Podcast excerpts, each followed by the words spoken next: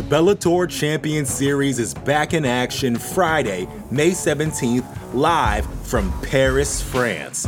Reigning bantamweight champ Patchy Mix defends his belt in a rematch against dangerous submission specialist Magomed Magomedov. And Cedric the Best Doumbé makes his Bellator debut in front of a home Paris crowd versus Jaleel the Realist Willis. Don't miss the action live at noon EST on HBO here in the US. And visit Bellator.com slash watch for information on how to watch around the world. This is the very first time you'll be able to stream a Cedric Doumbé fight here in the US, so make sure you don't miss it.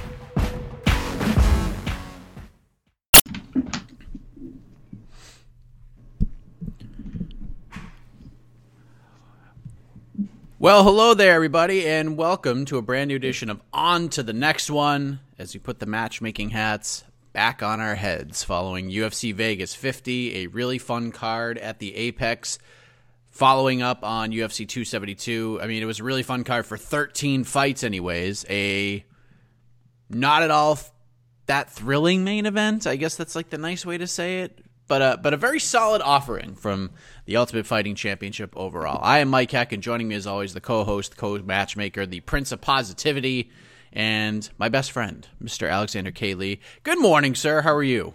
Good morning, my best friend. I I loved that card. I uh, uh yeah, it, it, you wish you wish we had gotten either a competitive main event fight or, or a statement win from Ankalaev. I mean, it made a statement uh, it was not a statement that a lot of people were particularly compelled by, unfortunately, and did not live up to some of our, our pre-fight uh, expectations. But um, a good win for him nonetheless. Uh, but yeah, overall, really, really a fun card. And and j- just as we had just as we had hyped it up, I saw some people saying like, "Oh, this card was a classic case of the of the cards you don't you know that get overlooked." I'm like, all week, literally, like everyone in the MMA media was saying like this was a good card. So this so this is not you know fulfill that weird it's it's not true anyway that all the cards that aren't talked about are good. This one I talked about a lot. We all said great matchups potential for highlights. It, it really lived up to all that. And uh and i don't know if you guys had a chance to talk about it on the on the post fight show mike but i loved the i mean as the prince of positivity i loved the aura of positivity that was emanating from some of these fighters. It, it was the opposite of 272 272 were like there's some characters on here. There's some char- some unsavory characters on here, and that's fine. You're trying to sell a pay per view. That's that's the kind of people you want on there, I guess. But I mean, we had my gosh, Khalil Rountree just bringing us all to tears, which is just this lovely post fight speech. Um, Damon Jackson, the first thing he did in his post fight speech was just was give uh, give props to uh, Kamuela Kirk. He's like, this guy, this kid's great. Like he didn't say anything about himself. That's fir- his first line. And then uh, what did Javid do? Javid Basharat when he he he he uh, he bigged up his brother and oh, he called over Trevin Jones. It was like you know me and me and Trevin had worked together a little before. I know one of his, I think one of his coaches or trainers had recently passed. So I'm to give Trevin the mic first to, to, to give this dedication, which you know he was going to do if he won and he didn't win. So Javid uh, gave him the mic. What a wonderful, just top to bottom, what a wonderful feeling to uh, what what a wonderful feeling, a wonderful night of of MMA. Yes, very positive stuff. Most of the card very positive. So let's start with the not so positive. Let's start with Magomed Ankalaev, who finally, finally gets the opportunity. Everybody had been wanting to see this guy get his shot. Everybody has seen his talent. Everybody felt this guy could be a world champion. He just needed his chance to prove it. He just needed his chance to get a big spot. Well, he got one, AK. He got a main event a week after a pay per view on a loaded card that, like you said, everyone seemed to be in favor of. He gets this fight with Thiago Santos. He gets the win. But boy, to say he didn't make the most of it would be a complete understatement. Not a memorable performance at all. No one's going back and watching this fight again, except for maybe Magomed Ankalaev and his team, just to like prepare for the future. And we all thought a win gets him a title fight next. Like, just go out there and win, and you get a title fight. I'm curious to think if you feel that way after this performance.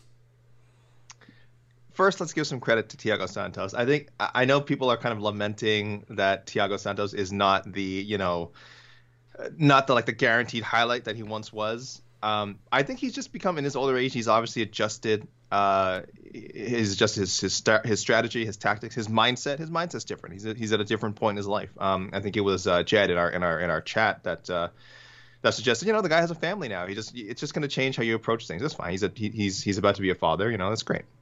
Um, but and I think he's just a tough guy to fight. He's a tough guy to fight. Uh, uh, Johnny Walker found this out. Um, John Jones certainly found this out. Very difficult. He he he barely beat uh, Thiago Santos, and and when Santos was on one leg. Excuse me.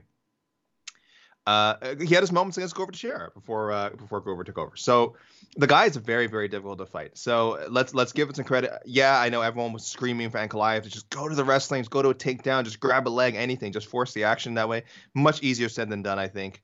Um, would we have liked to have seen that that aspect of his game? Yeah, but he's a good striker too. So I thought, hey, and, and he was winning the fight, uh, and, and he clearly did. So you know, his mind's like, what do I have to change? If uh, if I'm winning the fight, why take a risk? And unfortunately, that's how we end up with it, with a dud like that. So yeah, I, I'm not a, I'm not totally against him getting a title fight, Mike. I think we have this idea that um, people always need to put this like amazing exclamation point performance for getting a title shot, and and more often than not, that's what we get.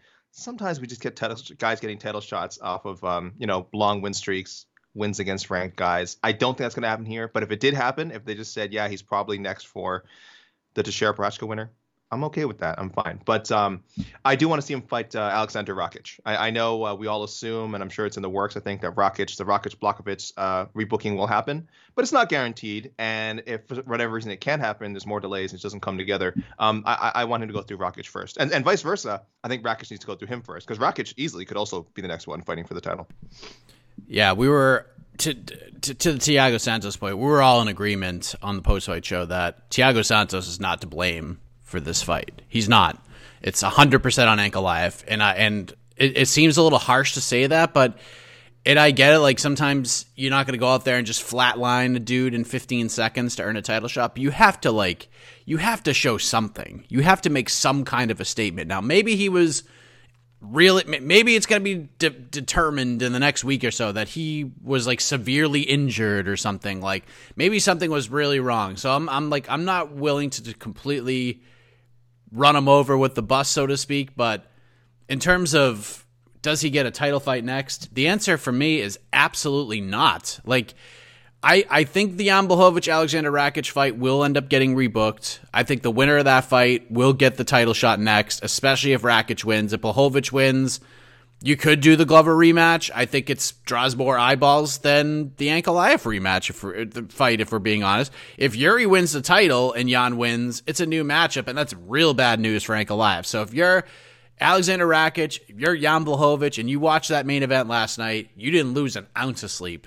in my opinion. Not – one, you fell asleep right after the fight. You didn't need ZzzQuil. You needed nothing. You slept naturally for 14 hours. And then you woke up and you realized, oh my God, it's daylight savings time. But Ankalaev needs one win. He might need two now, honestly. Like, and this may sound just sub- completely negative here, but the UFC could book him against anybody from Anthony Smith to, to Jamahal Hill or anyone in between, and I wouldn't have a problem with either of those matchups. If they booked him against Jamal Hill next, I wouldn't care. And that's a huge step back in of the, terms of the rankings.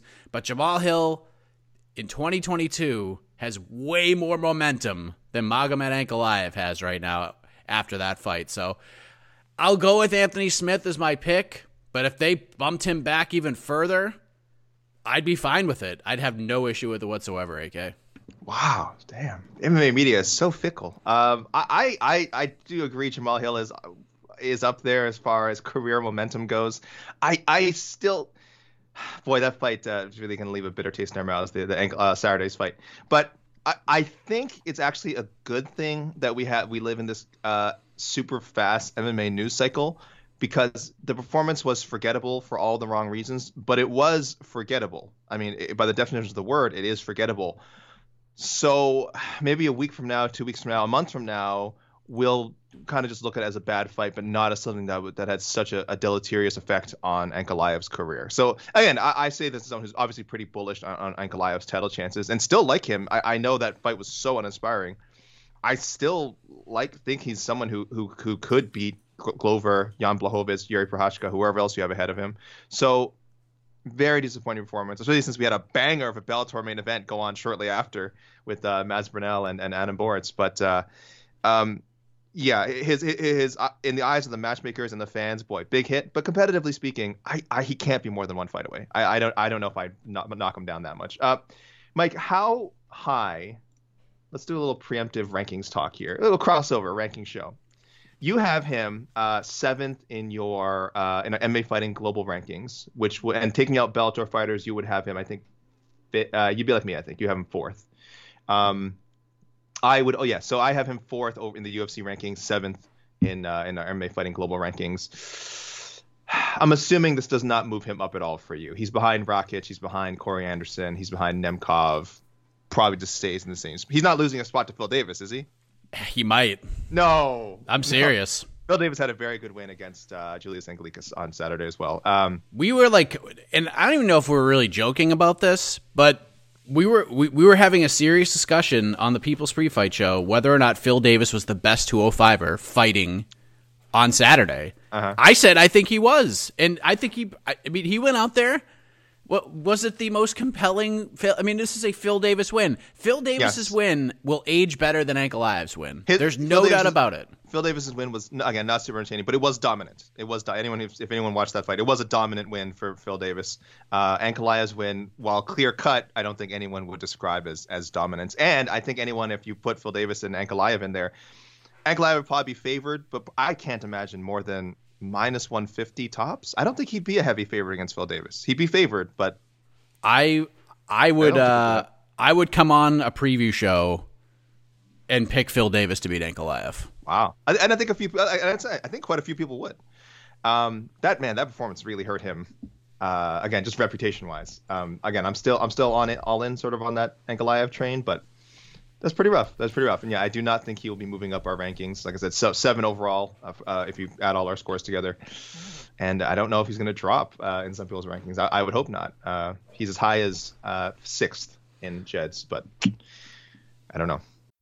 The Bellator Champion Series is back in action Friday, May 17th, live from Paris, France.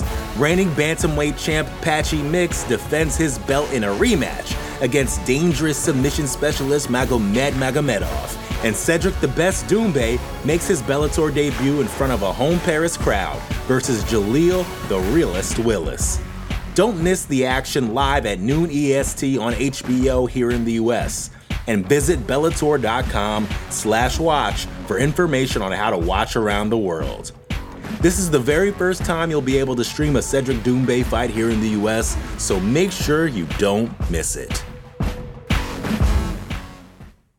Yeah, Not there's there was uh someone had compared this performance to Ciryl Gane. They said, "Well, Ciryl Gane beat uh who, uh, who was it? Volkov?" Yeah. Would he beat Volkov? They're like, oh, but he got a title shot after that. Two things to that. One, I actually had no, I, I had very little issue with the Volkov performance. I thought he went out there and dominated. The Jairzinho fight, totally different. Totally different. Because there's no way he was getting a title fight after beating Jairzinho the way that he did. Dana White showed up to the media, called it boring, all this stuff. Mm-hmm. After the Volkov win, I don't like it was an interim title fight with Derrick Lewis, and it had more to do with Derrick Lewis than Ciryl Gane. Yep. Like Derrick Lewis just needs somebody to fight for an interim title, and Ciryl Gane just happened to be the guy. So it was more on Derrick fighting in Houston than it was yep. on Ciryl Gane getting a title shot. So let's put that out there. And another reason, let's talk about this co-main event because Song Yadong did the exact opposite of what Magomed Ankalaev did. We've been waiting for Song Yadong to get an opportunity. It's a big name and a big spot on a big card. We knew this guy was good. We knew he had all the talent in the world. He gets an opportunity, and he goes out there and says, you know what? I'm going to put on a show. I'm going to be aggressive. I'm going to be exciting. I'm going to do what everyone told me not to do in this fight. No, everyone said, don't go after Marlon Moraes in the first round. Let Marlon go after you, maybe wear himself out a little bit, and then turn on the piece. He said, nope. I'm going to go right after this guy where he's the most dangerous, and he knocks him out viciously. And his stock jumps up tremendously in my eyes. He is going to be a top 10 bantamweight in the world in the UFC on Tuesday, and it is very tough in this division to see how high we can go with this guy. We saw a couple names come off the board Rob Font off the board, Marlon Vera off the board, because they're fighting each other, obviously. There's Dillashaw there's Jose Aldo, there's Rob Merab Dvalishvili, there's Dominick Cruz, there's Pedro Munhoz. All of them are ranked ahead. Frankie Edgar's number 11. O'Malley's at 12. O'Malley wants Pedro Munhoz on that Phoenix pay per view. And usually, what Sean O'Malley asks for, he gets. So I have a feeling the UFC might try to put that fight together. So if we are to believe all of this, and since I've been calling for Dillashaw versus Aldo, Song Yadong called out Dominick Cruz, and sure we could do Song versus Merab, but let's get weird, AK. Song Yadong versus Dominick Cruz. I am completely in on that fight. Like I don't know how Dominick Cruz would feel about it. Like it's like if they book Dillashaw versus Aldo and Dominick Cruz can't get that Aldo fight, yeah, maybe you could do the Frankie Edgar fight. Like cool, like we get that like Legends fight. But if we're talking about a Dominick Cruz who's like, I want a challenge, I want a guy that's gonna get me a step closer to a title fight. I want to prove these doubters wrong. I feel like Song Yadong is is an excellent answer, especially based on the performance that he just had. Your thoughts on where he goes after this, after doing what you were supposed to do in these kinds of spots? Yeah, he looked like a star. Uh, we this is this was the first true fight night like co-main event we've had in a while. Like this is what a co-main event is for to build to build a contender to possibly salvage a former contender. Obviously, that part didn't work. That did not work out for Marlon Moraes. Uh, so, you know, again, only one of those narratives could play out, and it played out for uh, Song Yadong in clear, clear and definitive fashion. He looked like he looked like in a he's a how old is he 24 24 25 he's 24 years old he's a young guy he's in insane shape he looked like an adonis uh, when he stepped into the cage he just looked ridiculously muscular uh, and uh, and and certainly delivered sometimes you see those guys go in there with those bodybuilder bodies and don't deliver but uh, boy when he landed those punches holy crap, everybody felt it. That was that was some scary stuff. And uh, yeah, look, look, he stepped up. I, was I was doubtful. I had picked Moraes. I said I need to see more from Song. I think he's got a you know great record, but there's a, there's some qu- questionable judging in there uh, that, that that he may have been the beneficiary of. Not saying that he won robberies, but fights that could have gone either way. So you know the record like wasn't as quite as glossy to me as uh, as it is on paper. But that's a statement win. That is a win that says forget about all the past decisions, split nods, the majority draws, whatever this is my first fight with a real top 10 guy and I smoked him. Maybe they're going in opposite directions. That's fine. Uh, you kind of made a compelling case for why Cruz for Cruz there's not a lot of options, Mike. So you're right. Why, why wouldn't he take the Song Yadong fight, other than the fact that as we all the other reasons, all the reasons we just listed? I'll go with uh, him fighting the Font uh, Chito Vera winner. Uh, that is going down. When is that going down? The winner? Yeah, the winner, April third. Wow. Yeah. All right. Listen, I dig it. I dig Font, it. Font would be a fresh matchup, of course, and and uh, and a, a, an even bigger step up than Dominick Cruz. I say if you, I say, look, Song again really impressed me with that win against Moraes. I know some people saw it more as Moraes being on the way down. That's fine, but I was really really impressed with how he executed. Like you said, the, the his choice to just go at it was wonderful, and uh, the Chito Vera fight. I mean, look, I just mentioned a lot of controversy around that first meeting. I thought it was fine. I thought it was a very close fight. I didn't mind. It, it could have gone either way. Uh, Song Yadong got the got the decision that day people would definitely like to run it back. I think we're two years removed from that fight now, so certainly more than enough time has passed. Both guys have, have fought more, many, many times, very different points in their career. I'd love to see them get a chance to run that one back. Uh, some people said w- win or lose, just just run run that one back. But uh, I think him getting the winner of that fight would be, would be interesting, and and put him one win away probably from a title shot if he uh, if he got that if the timelines make sense he could be fighting for the title by the end of the year if he did get well i mean april it might end up trickling into next year. But he gets a win over one of those guys, a definitive win over one of those guys, then we're one fight away. Yeah, he's in a great spot, and see that's the difference here, because Tiago, you, you like you could put Thiago Santos and Marlon Moraes in very similar categories, like both needing a win very badly, both have fought for titles and then have really dropped off since fighting for the title and losing the title fight. Like this is what you're supposed to do in that in that moment. I'm not saying Magomed needed to go out there and put Thiago Santos out cold in the first round, but you need to go out there and make a statement. Song Yadong was like, nope. Like I, am just going out there. I'm I'm leaving no doubts that that I am a guy who's going to fight for a title in this in this division. And you know what? What's even crazier is like if the UFC threw him into a title fight, like if something happened to Aljamain Sterling or something happened to Petr Yan and you needed a backup, you could throw Song Yadong in there and no one would complain. No one would complain. Yeah, Not you one you, person. You want to get on that short list. We always talk about the short list, sort of the, the you know the proverbial short list. I mean, that's that in the for the matchmakers is definitely a real thing. They have a short list. Now, is Song Yadong on it after Saturday night? I don't know, but like you said, the court of public opinion it, uh, they would accept a short notice booking for sure, for sure. Uh, he it's kind of like with uh, with Korean, almost like Korean Zombie and Volkanovski. Like you know, Korean Zombie gets title shot, not not a single per and he's obviously has a much deeper resume than Song Yadong at this point. But I'm saying like you just want to get in that realm. Once you get within that range, suddenly nobody cares. People like you, people like your fights. People are like, yeah, you're you're somewhere in the top ten. It's short notice. We can't complain. We just want to see the fight held together. Yeah, when you said it, Mike, I thought that was a little crazy, but you're right. It, it's it, the, the iron is so hot right now. The Song Yadong iron is so hot uh, that uh, if they struck it, uh, everyone, I think most people would just be really excited about it. And here's the question on the other side: If something happened to Yuri Prochazka, what would the reaction be if Magomed Ankalaev got the Glover Teixeira fight? I can Stop assure you, it would not bullying. be the same. I'm done. Stop bullying. I'm Listen, not bullying. I, I, want, I want to make people clear on the show. Uh, we are anti-bullying. But st- despite what Mike is doing to uh, Magomed Ankalaev right now, and was probably I, again, I'm sorry I didn't watch the whole post fight show. What you probably did, you and Jed, I imagine, the post fight show, just just uh, tying his shoelaces together, uh, pulling on his pigtails. I don't approve of it. Okay, we are not. He didn't have his best night. He didn't have his best night, but he's won what eight straight fights now in the UFC. He just beat a former. Title. He's beaten two straight uh, titles, former title challengers. All right, not the most memorable performances either way, but still, he's he's won eight straight. Let's just be nice to Magomed Ankalaev, okay? He's Listen, he can he can feel bad, but he is no Sergey Spivak after the Alexei Oleinik fight. Sergey Spivak got destroyed on this program by me for about 75 minutes after the Alexei Oleinik fight. So we're, we're, we're, trying to motivate AK. We're not trying to bully. We're trying okay. to motivate. Okay. We're trying yeah. to motivate. But that prove us wrong. Yes, and and here's the comparison I'll make. Some people are like, "Oh, you're being too harsh here." We're not being too harsh. If a pitcher goes out and gives up eight runs but his team wins because they scored 15 runs. Like we're not praising the pitcher for his winning performance. We're saying, dude, you weren't really good, and you probably didn't make the All Star team because of this performance. You may not even made the postseason roster. Like you got to win, cool, but I mean, we're not going to remember this victory. Like a win is a win, and a win is cool, and I'm glad he got two paychecks. But yeah, I'm sorry. Like it's just sports, my friend. It's just sports. But let's move on to Sodiq Yusuff, who returned to action after almost a year away.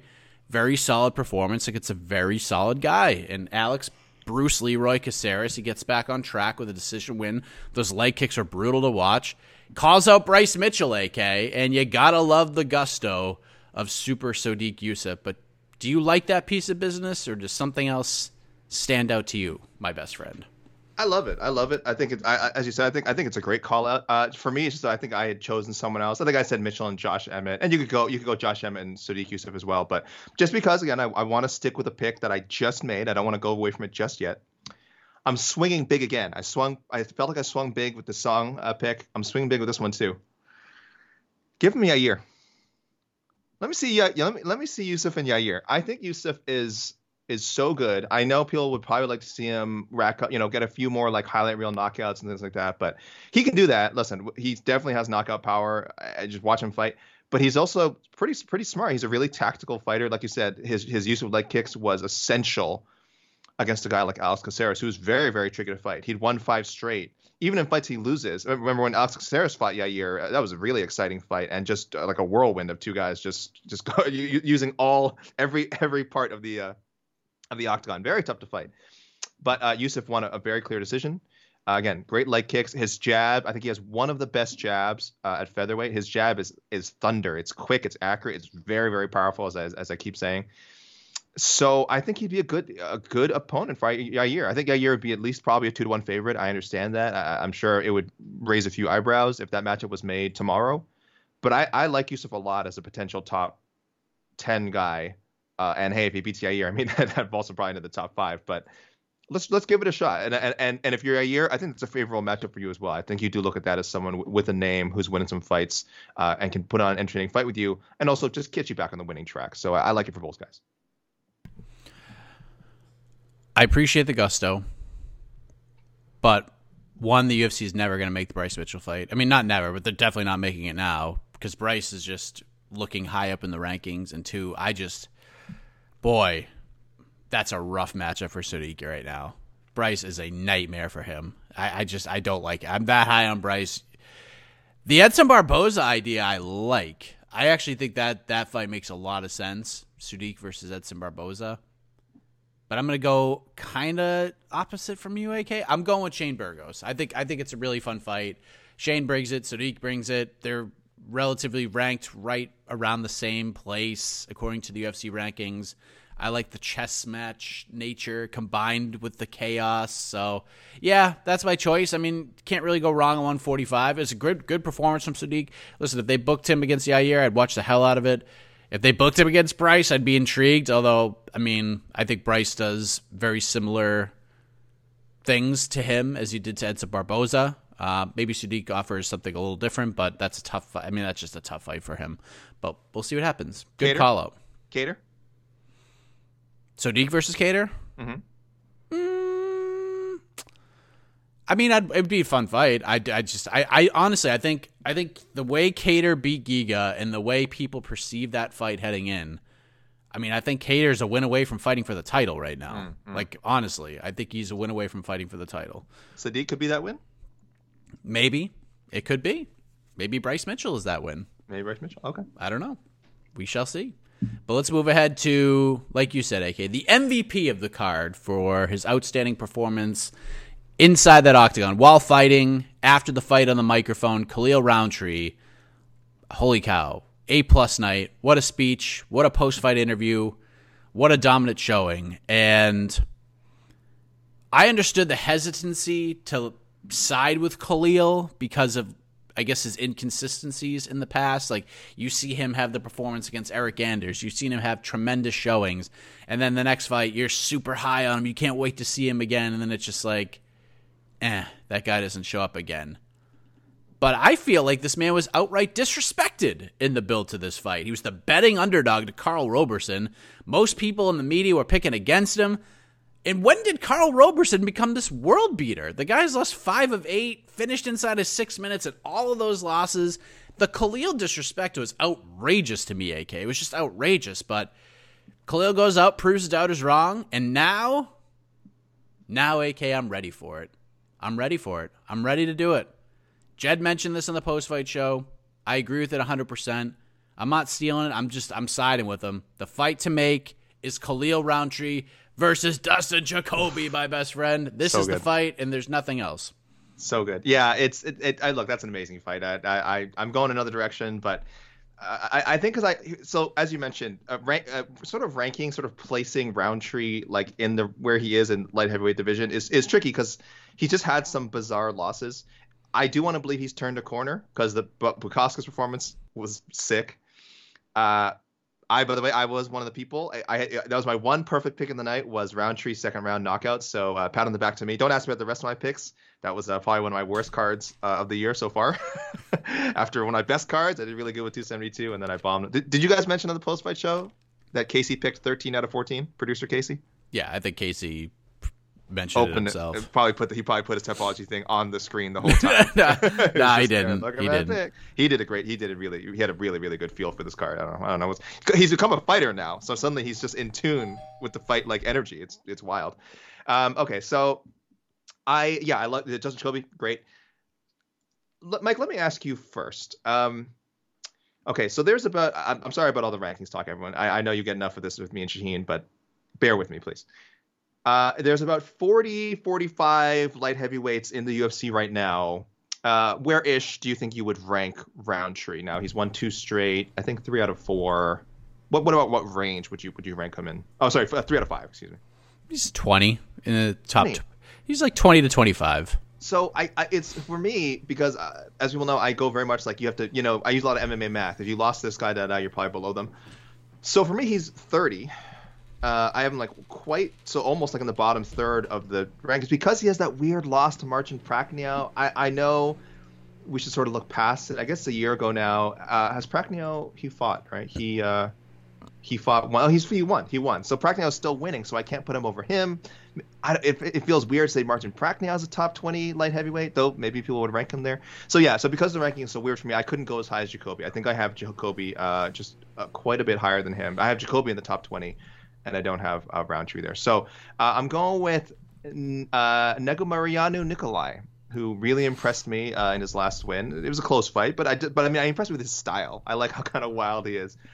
and I think uh, I want to know where that guy is as far as uh, being someone who could jump into the top 20. And at the same time, I think Rountree, if this really is, if he really has turned a corner and is sort of this more focused guy, we always say, man, when he's keyed in, boy, he can beat almost anybody in a stand-up battle. If he made short work of uh, Negumereanu, that that might uh, finally vault him into my, the top 20 for me. I, I really want to see if, if, this is a real thing for for uh, Rountree, who I think it really he said himself has just made great strides mentally and uh, I mean skill wise. there's never any question this guy can bang. Nico's interesting because Nico just doesn't give an f. He'll just no. get punched in the face by. by Khalil Rountree a thousand times, and he'll Seems just like keep coming idea. forward. I mean, it's just yeah, that's a that's an interesting fight. Great comeback win for Drew Dober. The the vet was incredibly wily AK. He was durable. Terrence McKinney had him in big trouble. Goes for broke. Dober weathers the storm and gets the big win. As much as I love and respect Terrence McKinney, I've been talking about this kid and putting him over before he was even on the contender series. This has been a problem throughout his career, and and that's okay. That is okay. There is a lot of value, there is a lot of job security in being a guy like Terrence McKinney. Super talented, super fun, great personality, great story. There really is. But Terrence seems to want more than that. So he might have to change his approach a little bit. But having said that, good on Drew Dober. Probably should have got a bonus. I think he kind of got the big fat hose job from the bonus team in the UFC. Like, how do you not give this man a bonus? But maybe his bonus is being on this show and, and getting a mighty pick from AK Lee for his next fight, right? AK, I mean this we should, this might be this might be worth more than fifty thousand dollars. This is not legal because if it was, we would we would obviously send Dober some Otno points, uh, which is like like a few a handful of Otno points is far more valuable than a fifty thousand dollar bonus. But we are in the media, we are professionals. Uh, that's a line you really we really don't want to cross. So yes, Drew, I'm sorry, Drew Dober, you will just take a mention on our show and praise. Uh, we cannot. I'm making this public. We are not sending Dober any officially any any Otno points. Okay, we cannot do that. Uh, yeah, it's a shame he didn't get the bonus. I don't know, man, but uh, I don't know what was going on on Saturday night with MMA. There's some crazy ass comebacks. Even before, earlier in the night, Cody Brundage. I mean, Cody Brundage I thought was toast uh, against against uh, Lungiambula, and he came back for a win. Over on Bellator, we had Alex Polizzi, who was who was winning that fight more than the other two guys we just mentioned were, but he ate this knee in the second round that made it look like he was dead. Uh, and he came back from that and won, and won by submission. And not quite the same kind of comeback because he was winning like the first round and, and winning most of the second before eating that knee. Um, but uh, either way, something man, some these MMA fighters, you know, we just can't say enough. They're so insanely tough, and uh, they just do so much to entertain us. So credit to those, all the guys, the fight, the winners in those fights, the losers in those fights, Lungiambula and and uh, uh, McKinney and Jose Augusto. You got great, uh, very exciting performances, and someone's got to win, someone's got to lose. So I'm pulling this card because I have not used this guy's name on the show. I think you might have, and I think a lot of fans have kind of just booked him. He was supposed to fight recently. I, I think Dober has earned a fight with Fiziev. Really? Yeah, I don't think the RDA. I, I, moved on from the RDA fight. I definitely said that in the last show. I think I said I want to see RDA and uh, Poirier. I know an unlikely fight, but just that was like uh, magic wand matchmaking. You know, if I could make any fight happen, that's what I'd want to see next. So I can't pick. I cannot pick RDA right now. I cannot rebook RDA and Fiziev. So for me, Fiziev is free, um, even though it is very likely they will try and make that fight happen again. Um, but RDA again probably feels like after getting that win, he's also moved on. So if that's the case, give me Fiziev Dober. Uh, Dober, that, my goodness, that uh, that Superman chin of his uh, is unbelievable. It would definitely be tested by Fiziev. And uh, and I, I also think that's a winnable fight for Dober. I think Fiziev would be a probably two to one favorite at least, but man, I w- I wouldn't bet against Dober after after what happened on Saturday. I'm I'm never saying Dober has no chance against anybody. Yeah, it'd be an interesting matchup, but I mean, you know what? Drew Dober might actually get an on no point, AK, because he called up Bobby Green I say we just give the man what he wants. Give give him Bobby Green. I mean, I'm, Bobby Green uh, put out something on his Instagram stories, just basically saying like, you know, I, I feel I, I, feel good right now, or I feel popular right now, or something like that. Um, I think that's the fight. I think that's a tremendous call out, very realistic, and Bobby Green still got some buzz and momentum. So yeah, let's go. I like that, and that's a perfect call out. Tremendous. Yeah, listen. If you're, uh, well, who, who handles this stuff? The FCC or the Better Business Bureau? Who who's going to monitor? Who's who are the watchdogs that are that are nipping at our heels on this one? Because listen, this is true. He did do a matchmaking suggestion. I wish he had said hashtag Otno, but again, he's on national television. I don't blame him for not saying that. We should legally. You're right. we should legally be allowed to send a fighter a point, just like any fan, if they call for a fight and it happens. I mean, I guess they have a little more influence on making these happen, so that questions that again raises the question of legality. But I like where your head's at, Mike. He did some fine matchmaking raps. A lot, a lot of good callouts, by the way, on uh, Saturday show. Yes.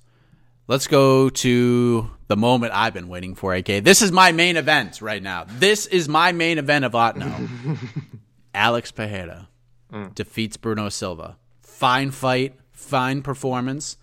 Not the way most thought the fight would play out, especially with the Pereira win.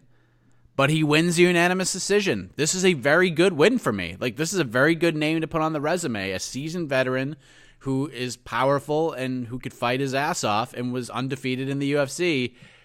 But this is a main event pick for me, AK, because you you've said some very bold things in regards to how you may book this man coming off of a victory. So the question is, are you giving him the title fight still after a unanimous decision win over Bruno Silva? Because you said, you know what? Screw it. Let's just do this. Let's just throw him in the title fight. Do you still feel that way after this win? Before anyone, before I get a, a AK check, uh, I do want to say I, I qualified many times. I wanted to see a first round knockout. It, it had to be a, a, spectacular KO. I didn't mean not even the first round, but it had to be a spectacular KO. Uh, first round, ideally, or even like a second or third round after like sort of convincingly outstriking Bruno Silva. Uh, and I really, really thought we were gonna get first round a first round KO. No disrespect to Bruno Silva, but he's kind of a slow starter. He does tend to let his opponents uh, set the pace. Uh, maybe this is because he's been matched up some grapplers in the UFC, so maybe this isn't fair to say. But he, he has had some slow starts. So I thought a slow start against against uh, Poatan. I mean, you're gonna you're gonna get smoked. But he's a great fighter, very tough matchup. It was a nice win for Pereira. You're right from a competitive standpoint. As far as evaluating him from, uh, if we're talking about the mixing of the martial arts, he showed a lot of potential there. He answered a lot of questions there. But yes, I, I, I like a lot of people. I've definitely cooled on the um, should he get the next title fight talk. I mean, again, if it happened, like I said, I think he's on that uh, that mythical short list. But it would now be really shocking to me if he if, if he did get it next. Um, whatever happens with Cannonier and and uh, Israel Adesanya. So I'll go with a, a pick I saw a lot, and I love the idea behind it. I think you go Darren Till. I think Darren Till, even though he's had kind of like these middling results at 185, um, a good showing against Robert Whittaker in a losing effort, and a win over a guy who was in the top 10 at the time, Calvin Gastelum, has given a lot of currency. Plus his his popularity. He's just such a popular fighter. He's one of those guys with that that it factor that he can be on a losing streak, and everyone just keeps going, oh, he's one win away, one win away from from a title shot. And and uh, Izzy has acknowledged him publicly, which is always good for a potential title challenger. Um, so yeah, I consider him someone who's who's not far away from title shot, and Pereira might need to get past someone like Darren Till to get that uh, that MMA fight with Izzy. I like that pick a lot. I didn't really even think about that one until I was going through the listener submissions. I like the pick a lot. I and, and and I'm with you. I'm like I want to give him a top ten guy. Like some people think it might be a fast track. I don't give a crap. I, I think I like the Till idea. I think it gives him a nice rub. But I mean, I th- I mean, I don't think that fight's all that competitive. Like I think he just I think he runs through Darren Till. I think so honestly. Too. But I think matching him up with Derek Brunson is the perfect fight. International Fight Week. It's it's just it checks off all the boxes because Brunson, at least by his words, it's his final fight. So we're not like he he doesn't really factor in here. I mean, he does because he's in the cage, but he doesn't really factor into the future of the company. And Pereira would actually have a really good chance of winning that fight if he could just get out of the first round. Like if he'd avoid getting taken down, smushed, and submitted in the first round, I think Pereira wins that fight and probably wins it in devastating fashion. And then after that, if he goes out there and beats Derek Brunson, then I don't care how he does it. Like if you go in there and you beat Derek Brunson, no matter what, do you give him the title fight with Izzy. Like that's it. Why the hell not? So yeah, I think the Derek Brunson fight is perfect. I like the Darren Till idea as well. That gives him like rub the rub in a different way. But I feel like with Derek Brunson, you get everything you want. You don't risk anything on the back end because if Darren Till loses again, I mean, uh, his stock just continues to plummet, and he's you know one of the popular guys in the sport. So I don't know if you want to give Darren a guy like Alex. I mean, if he beats Alex, that's huge for him. But uh, I do like the idea. I like where you're coming from, and I, from a little spoiler, uh, the listeners, a lot of listeners agree with you. Now, from the point of a meritocracy, Mike, uh, obviously, if he can't get past Derek Brunson, he probably shouldn't be fighting Israel Adesanya anyway. So, I, I, I, in that sense, I agree. But uh, are don't you think it would it would be unfortunate to lose again what I think is a highly marketable fight. Mileage may vary. I know I know a lot of people said they don't care about the kickboxing pass, and, and again, what has he what has he done in MMA? I'm t- I'm totally on the other side of it. I think the kickboxing pass is the only thing that matters, and they should have given him a title fight in his first UFC fight with with a uh, what was he what was he going to the UFC like three and one? They should have just given him the Izzy fight right away. Um, are, are, wouldn't you be concerned that like how depressing it would be to see Brunson like just totally going on his wrestling and and if Alex Pereira couldn't he's a huge 185er but if he couldn't handle that and just getting grinded up for three rounds and like that's how we lose the Pereira Izzy fight I mean is it is it worth that risk? I don't think that would happen though. I think it would really? look very sim. I, I, think it would probably look very similar to the Cannonier fight. Like if Brunson, mm.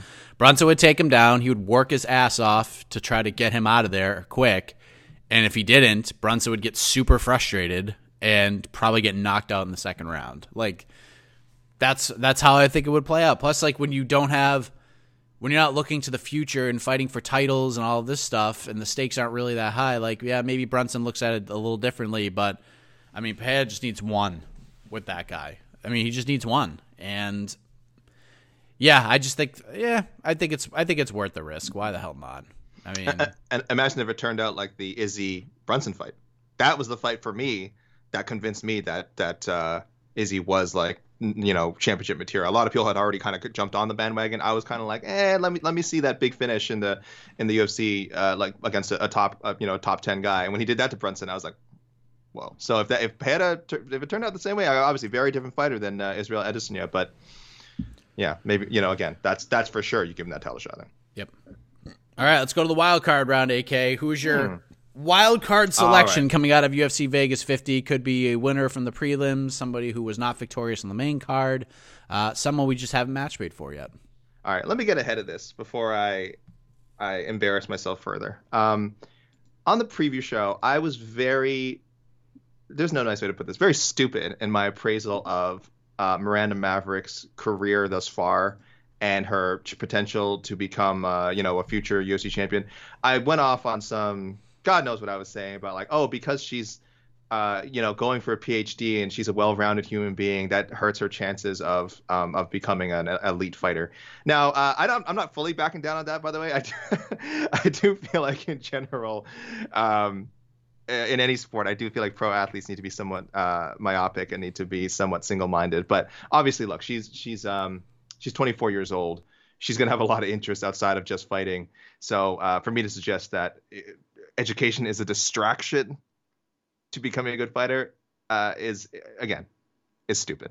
So I do apologize for if anyone heard those comments and thought like this guy's no idea what he's talking about. You're right. I don't know what I'm talking about because she looked fantastic on Saturday. I think Sabina Mazo, yeah, she's in a slump, but Mazo is a is a tough out. She's a very tough out. She she had a nice armbar attempt in there. There's a lot of fighters who would have fallen to that armbar in the first round. Miranda Maverick, very calm, very calculated. Again, 24 years old.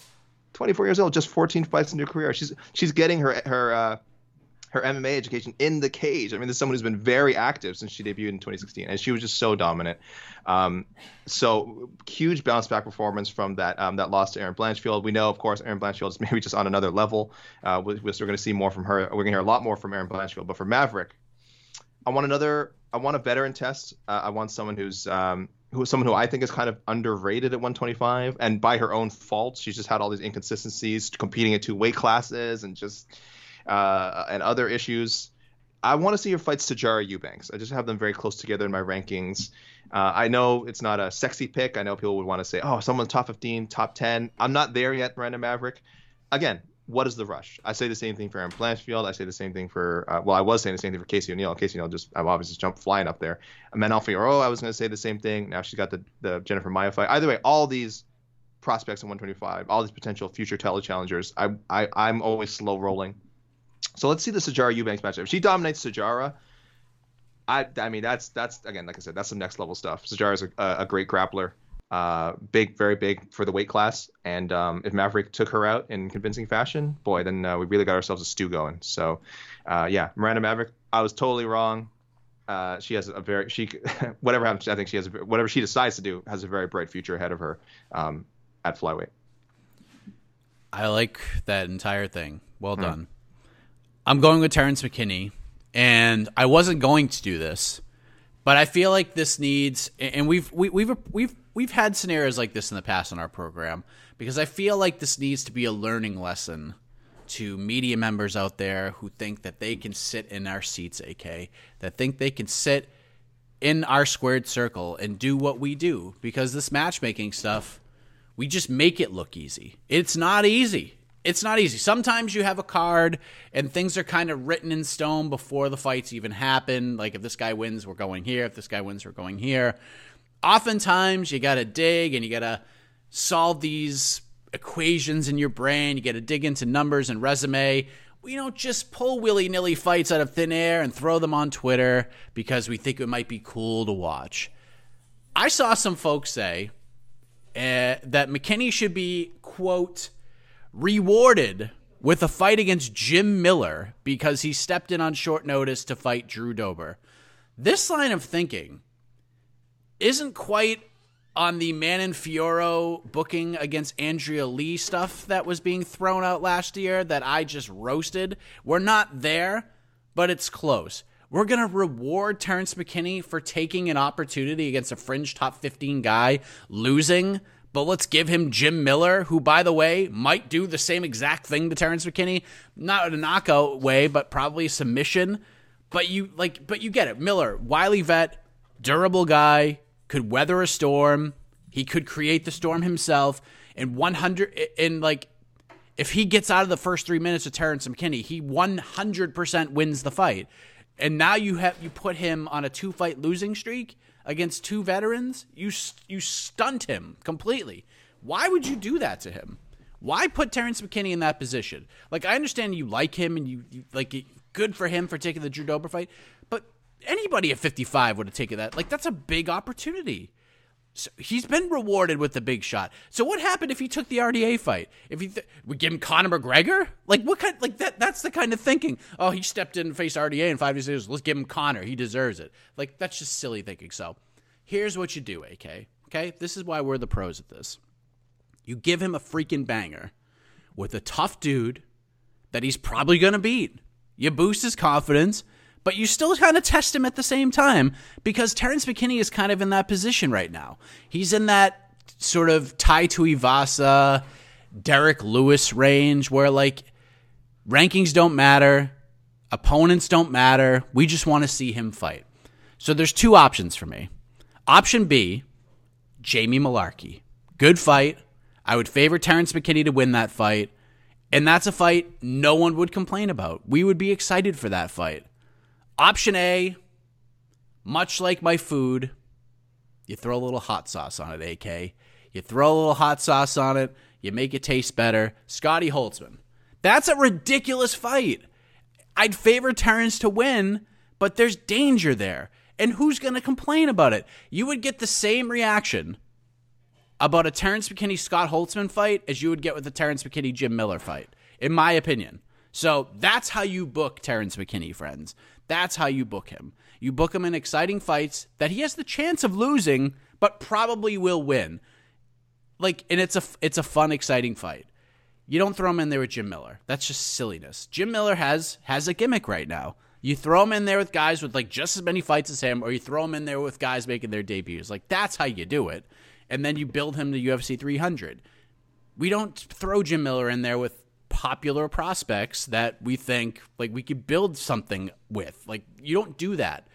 That's how you book Terrence McKinney, AK. That's how you do it. I think a lot of people feel attacked right now, um, and I think they deserve it. I think you're. I think, Mike. I think everything you said was on point. There, there, there, there's a right way and a wrong way to handle Jim Miller. There's a right way and a wrong way to handle Terrence McKinney. Both popular guys right now, both popular for different reasons. Different reasons, going down different paths it's a fight we could see happen someday, but to want to see it anytime soon just seems it seems a bit silly. It seems okay. a bit silly. Here you go.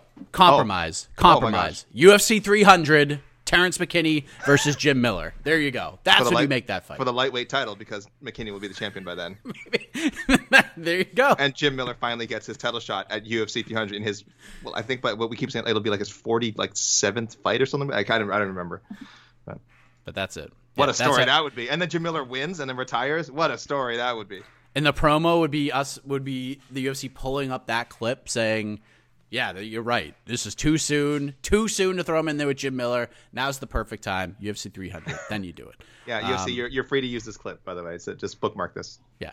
The the Jim Miller Terrence McKinney idea coming off of a bad, like a loss like that is just it's just awful matchmaking. I'm sorry, it's just awful.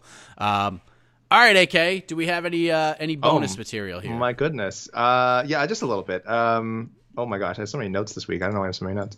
Uh, just a few, a couple of shared points to give out. Uh, of course, our listeners always on top of things.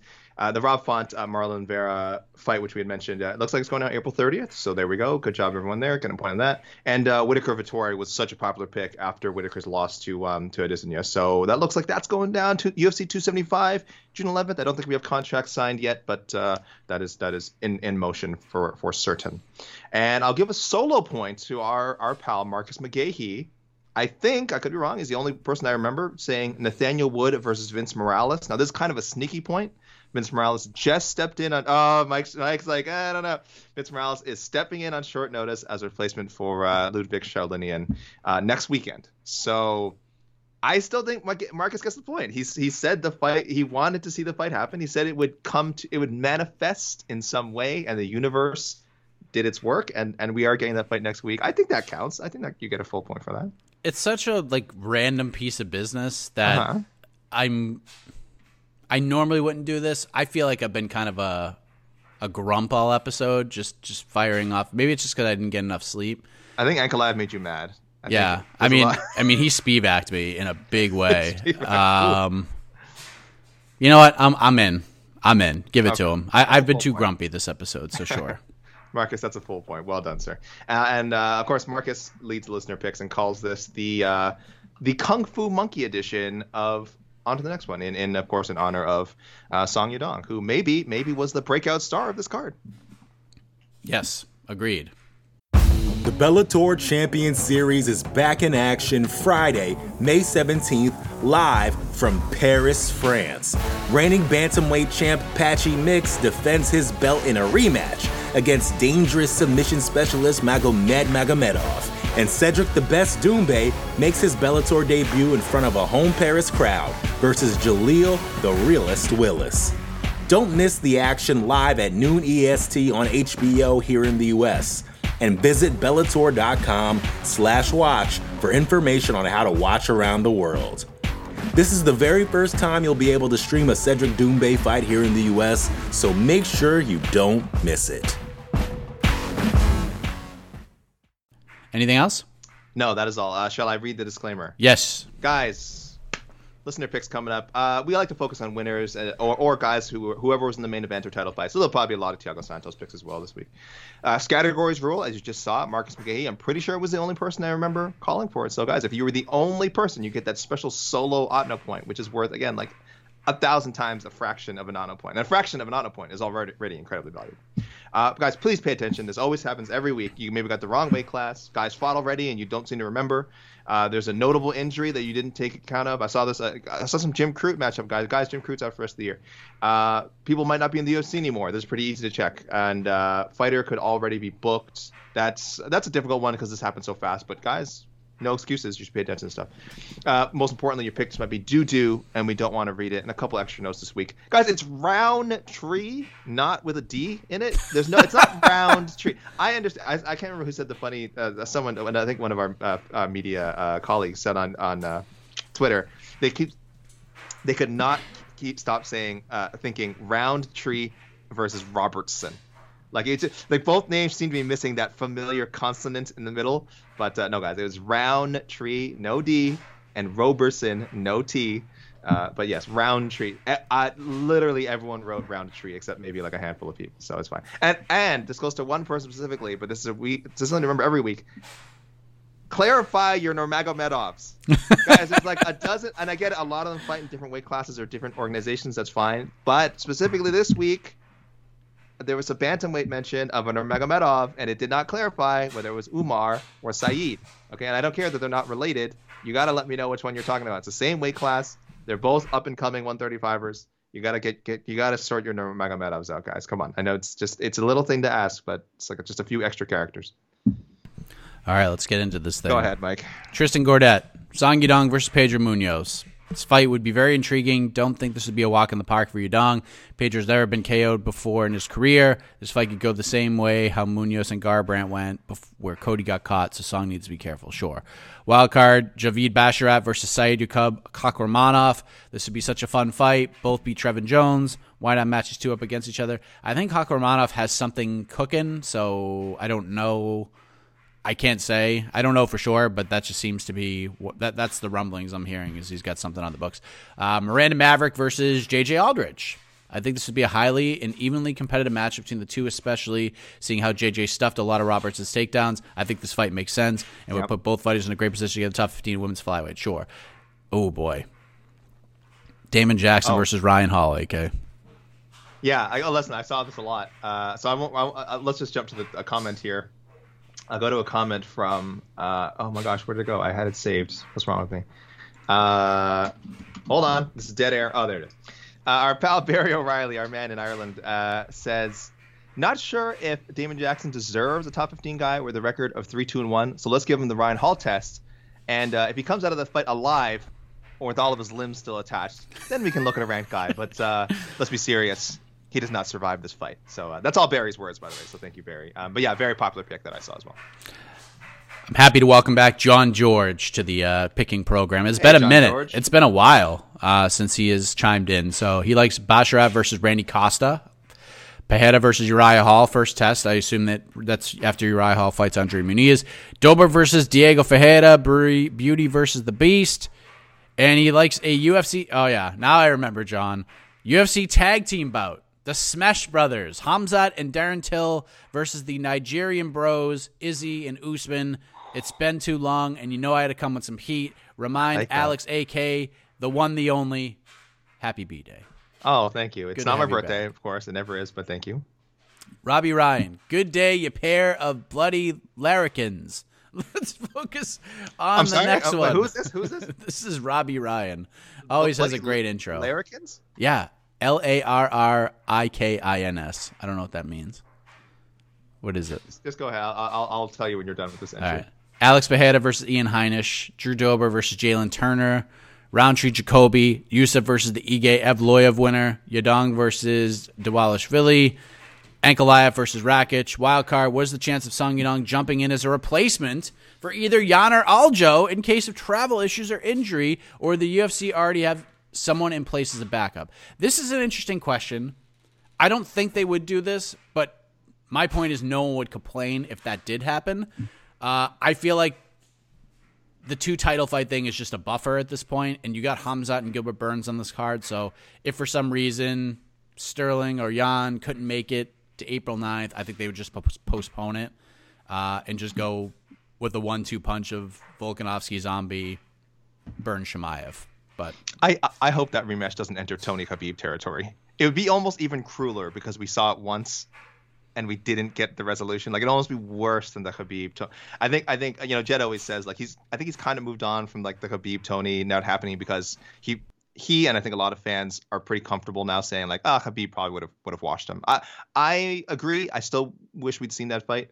I really hope that we we got to see Sterling on too. There's just I know a lot of stuff keeps happening that keeps putting the fight back, but uh, and and and, I, and I'm fine, like you said, with them facing a bunch of other guys, but I just need to see them fight each other first. do we have a definition yet? Yeah, we do. Okay, so it's a very quick Google search. It comes up pretty fast. For one thing, uh, it's an Australian term, uh, and there was going to be a DreamWorks musical uh, cartoon. Unfortunately, unfortunately, was canceled. Um, but a larrikin is the classical meaning is a mischievous young person, uncultivated, rowdy, but good-hearted. Uh, a person who acts with apparent disregard for social or political conventions generally means a lout hoodlum, a young, a, a, a, young urban rough, or a hooligan though those are uh, antiquated definitions. So uh, uh, mischievous but good-hearted, I think it's fair to say, and I, I like that. I love it. That's exact. That's that's exactly what you need to do. Uh, hello, Mr. This is Jake Marshall. Hello, Mr. Heck. I think Khalil Rountree versus Da Un Jung would be a good piece of matchmaking. Yeah, Not, yeah, I, I agree. Rountree's on a two-fight win streak. Jung unbeaten so far in the promotion. Both can strike. Love the show. Uh, he also said, "Love the Dom Cruz call out from Song Yadong. Maybe a little selfishly." A Uriah Faber understudy fighting Dom Cruz as MMA gold. Yes. Brandon Nunez. Pereira versus Rockhold. I like that one. Dober versus Moicano. Rountree versus Alonzo Menifield. Sodiq versus Giga Chikadze. Like that fight a lot. Yadong versus Sandhagen. Ankalaev versus Jamal Hill. Wow. See? How do you, how do you feel about Yadong and uh, Song Yadong and Sandhagen? I don't think Cor. I mean, I actually think it makes sense. Like, it's a fine fight. I liked Sandhagen Font. I thought that fight was exactly what we needed to do, but I don't know what's going on with Cory. They went with with Font and, and Vera, which is still mm-hmm. a really good fight, a really good main event. Maybe they just needed something. They were just like, we need to fill this spot. We need to get a main event on this card. And we need to do it fast. So let's go and get this done. Maybe they offered it to Sandhagen first, and maybe he just wouldn't be ready by April. Mm. So, um, yeah, I mean, Sandhagen's lost lost two in a row, so he's kind of in that spot right now. He can't be picky, I guess, right? He can't be picky. They come with song, you just you just do it, right? Yeah, I mean, I said Sandhagen versus Merab, so we'll see mm. what hmm. happens there. John Ray, Maverick versus Boehm. I think Maverick's a little ahead of that, but yeah, sure. Jackson versus Hall. We know AK in that parentheses. so much, there was so much Damon Jackson versus Ryan Hall. Yeah, I was that was definitely one of the most popular picks I saw. JJ Aldrich versus Tracy Cortez. Cor- I haven't confirmed this, but Cortez right. is reportedly booked to fight Melissa Gatto at mm-hmm. UFC 274. But again, I haven't confirmed that. Um, and this is new information, like as of last night. I've, I've been campaigning for Aldrich Cortez for so long. Uh, so fingers crossed, she that Cortez wins that fight, and maybe we still see that, or, or she. I don't know. That could win or lose. I could see that Cortez fight happening. I really want to see that. I don't know why. I'm just fixated on it. Matthew Semelsberger versus Niko Price. Uh, Pereira versus Till. I know it's high in the UFC ranks. The UFC needs to get them to the title for as he moves up. Mm-hmm. And there's no reason to fight anyone with a ground game. Correct. Rountree versus Devin Clark. Ankalaev Anthony Smith. Santos versus Dominic Reyes. Uh, Song Yadong versus Ricky Simone. Marlon Moraes to PFL or 145 pound divisions. And I say that with zero disrespect and hope for the best for him. Listen, we know where he's going. We know who his manager is. He's fighting for Eagle FC. He's going to fight a guy with like a winning record but hasn't fought anybody. He's going to make more money at Eagle FC. We know how this works, okay? He's going to go fight for for Dominance MMA FC. I, I feel like we need to have this in drafts. Marlon Moraes signs with Eagle FC. Like I feel that confident about it. We one of us should make that, put it in the drafts. Just the only thing you know, put in, uh, and then later we need to add in uh, press statements or uh, or if they have a date for his debut. That's it because uh, uh, we don't know. Uh, we don't know this. We, we didn't hear anything. Like we don't know if this was the last. Uh, we would have heard if this was the last fight on his UFC contract. Right? Like we don't know. He might still have fights actually remaining, right? Yeah, he might. Yeah, and so so we don't know for sure that he's gone. It's just it seems like it would make this would be a logical parting point for both uh, for the fighter and organization. I feel um, if, if Marlon did want to leave and go fight for Eagle FC, and if the UFC was like, yeah, we're fine with, you know, again, he's probably he's probably paid a decent amount. He did come from another organization, another notable organization, so he had some some uh, leverage. So I think UFC would be fine parting ways with them as well. I, I do think it's that that has to be um, has to be discussed. And as you said, uh, the Eagle FC signing almost seems like uh, fait, fait accompli. Yeah, it's probably to happen because Marlon probably makes pretty damn good money compared yeah. to most of his uh, his colleagues. So, yeah, I mean, it's unfortunate. I like Marlon, super fun guy, but Marlon will be happy at Eagle FC. He'll get wins and he'll get money, and he just, you know, maybe the legacy won't be built the way he would hope at the uh, tail end of his career. Uh, Bryant, good morning, aka Mike. What a beautiful week up here in chilly Great White North.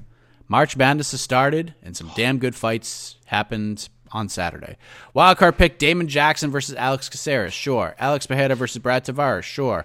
Drew Dober versus Arman Tsarukyan, called for it two weeks ago. Not what I want, just what I think will happen. I think I don't think they will make that fight. I think Arman's too far ahead, and after that, come no bonus comeback win. You took a beating.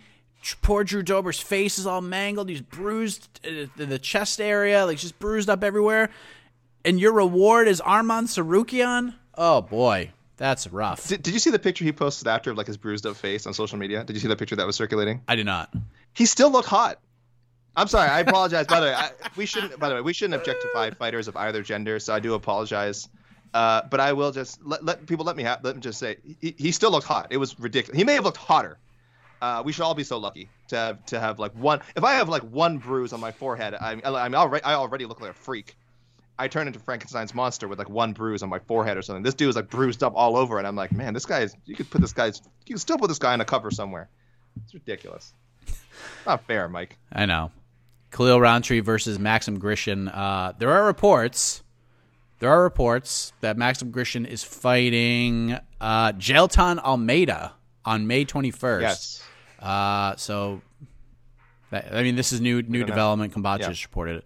Uh, Magomed Ankalaev versus Alexander Rakic. Scrap Jan versus Rakic, even though it's not made yet. Yeah. Let's not even make it. Do Jan versus Smith and give the young guys their chance to fight for the title next. I mean, if they did that, sure. Yeah. That was kind of my thinking. Yeah. Yeah. Uh, Harry Dewaskin, uh, Mirzakhanov versus Grishin. Again, we already talked about this. Guido Canetti versus Brady Hiestand. Not 100%, 100% sure he signed, though.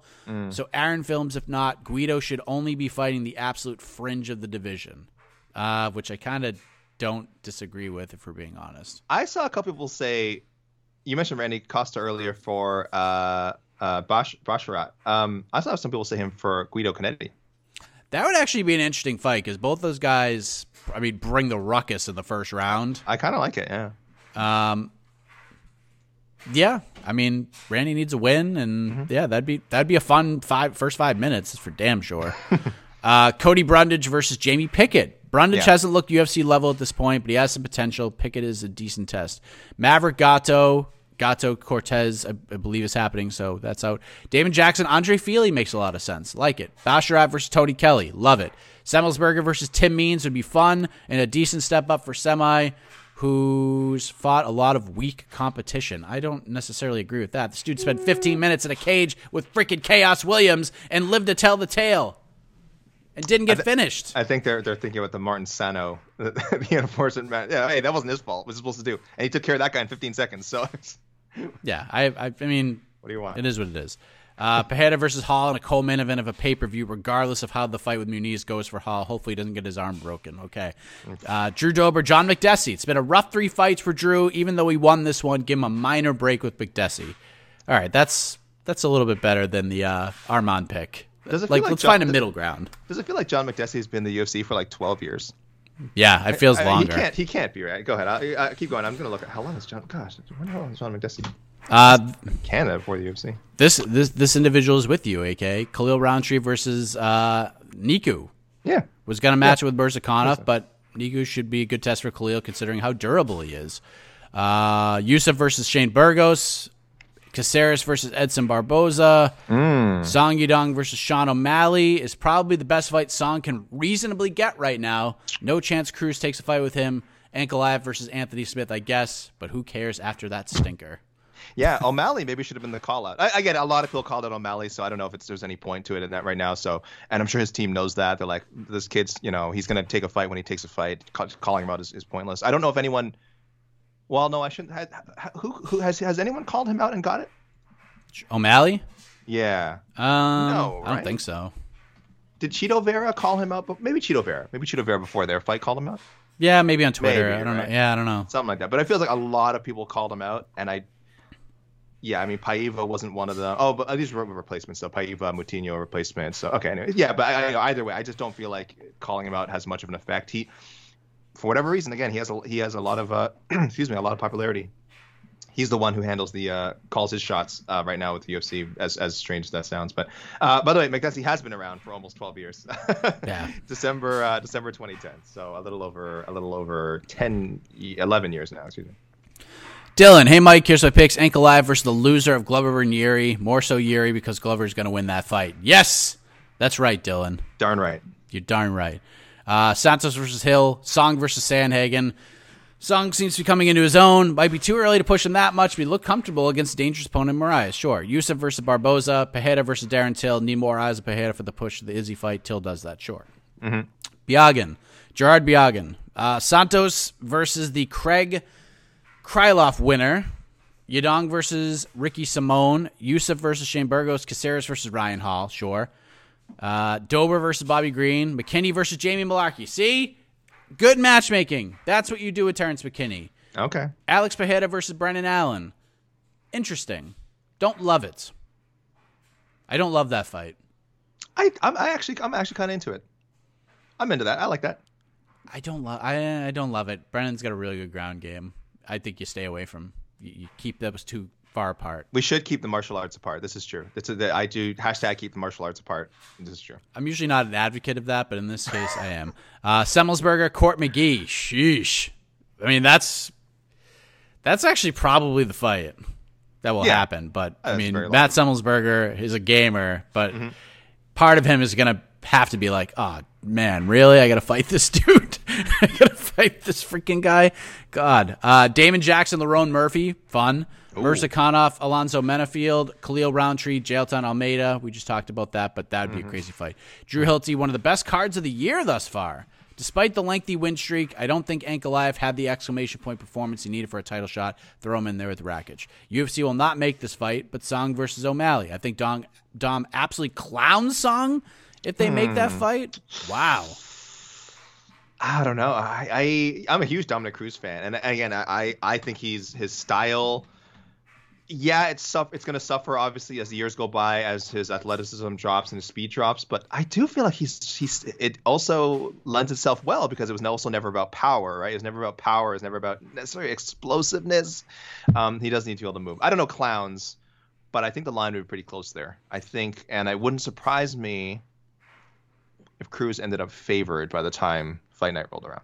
Man, I mean, I, I, don't, I don't know. I, I might have thought that way before I watched this last fight with Moraes. That was crazy.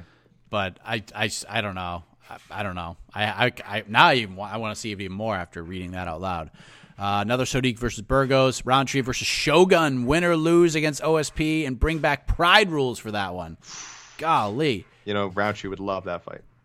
Dober with the comeback of the year so far. I like the respectful call out of Green. Make it happen. Side note: This is a good learning experience for McKinney. He'll be back stronger than ever. Agreed. Wildcard: Pereira would get dog walked by Cannonier. Not ready for that level matchup. Put him against Chidi Njokuani while he continues to work on his grappling. I mean, that'd be a crazy fight. I don't want to see that right now, but I would love to see that fight at some point. Uh, our Francesco, our Italian big fan, Dober versus Grant Dawson. Don't hate it. Like it? Pereira versus Till, wild cards, Jackson versus Dawodu, Miranda Maverick versus Jessica Eye. Yeah, don't I- I- one. It was uh who was supposed to fight uh Figueroa was supposed to fight I, right? Yes. She was gonna get that because I has been, you know, sort of perennial rank thing. She's probably dropped out of a lot of people's top fifteen, but she's been up there for a long time. And uh Figueroa was supposed to get that bump. Maybe now, uh, whenever uh, Jessica is ready to fi- ready to come back, maybe now it's Maverick who can get it.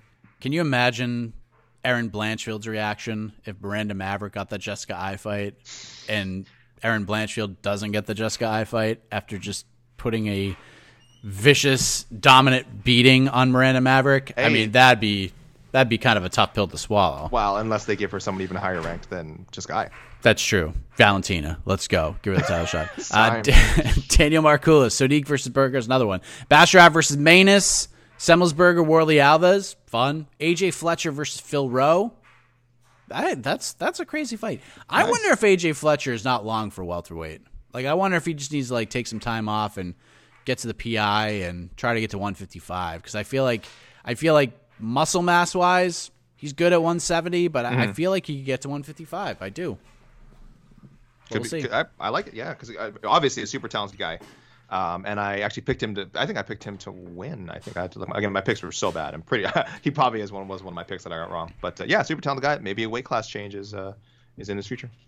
Pereira versus the Duplessis Curtis loser. Rountree versus Oleg Zaychek. Though Rountree versus William Knight would be the best fight optically. To remind ourselves, Be nice. to remind ourselves that maybe USADA isn't perfect. oh, st- Come it. on. Stop it. Come on. I I just want to thank Ankalaev for ruining my awesome parlay and keeping me from betting on fights from here on out. That said, Ankalaev versus Hill I do not believe the UFC will be rushing him after that bout. Did you see? Did you see Sodiq Yusuff's tweet after the show? No.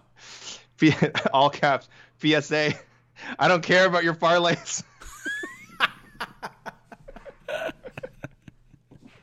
that was Sodiq. Sodiq Yusuff right after right after the show. That's amazing.